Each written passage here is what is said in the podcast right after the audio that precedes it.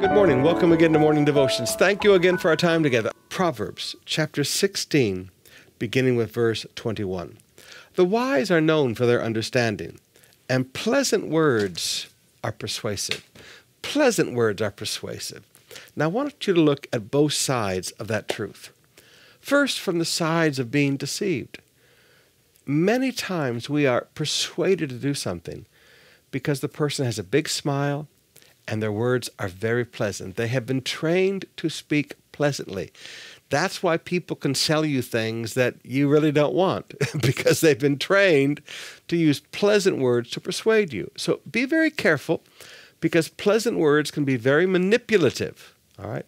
But at the same time, let's you and I talk about when we present the gospel, pleasant words are persuasive. When you and I are trying to accomplish a goal, pleasant words are persuasive. My father used to tell to me like this. He said, David, you catch more flies with honey than a fly swatter.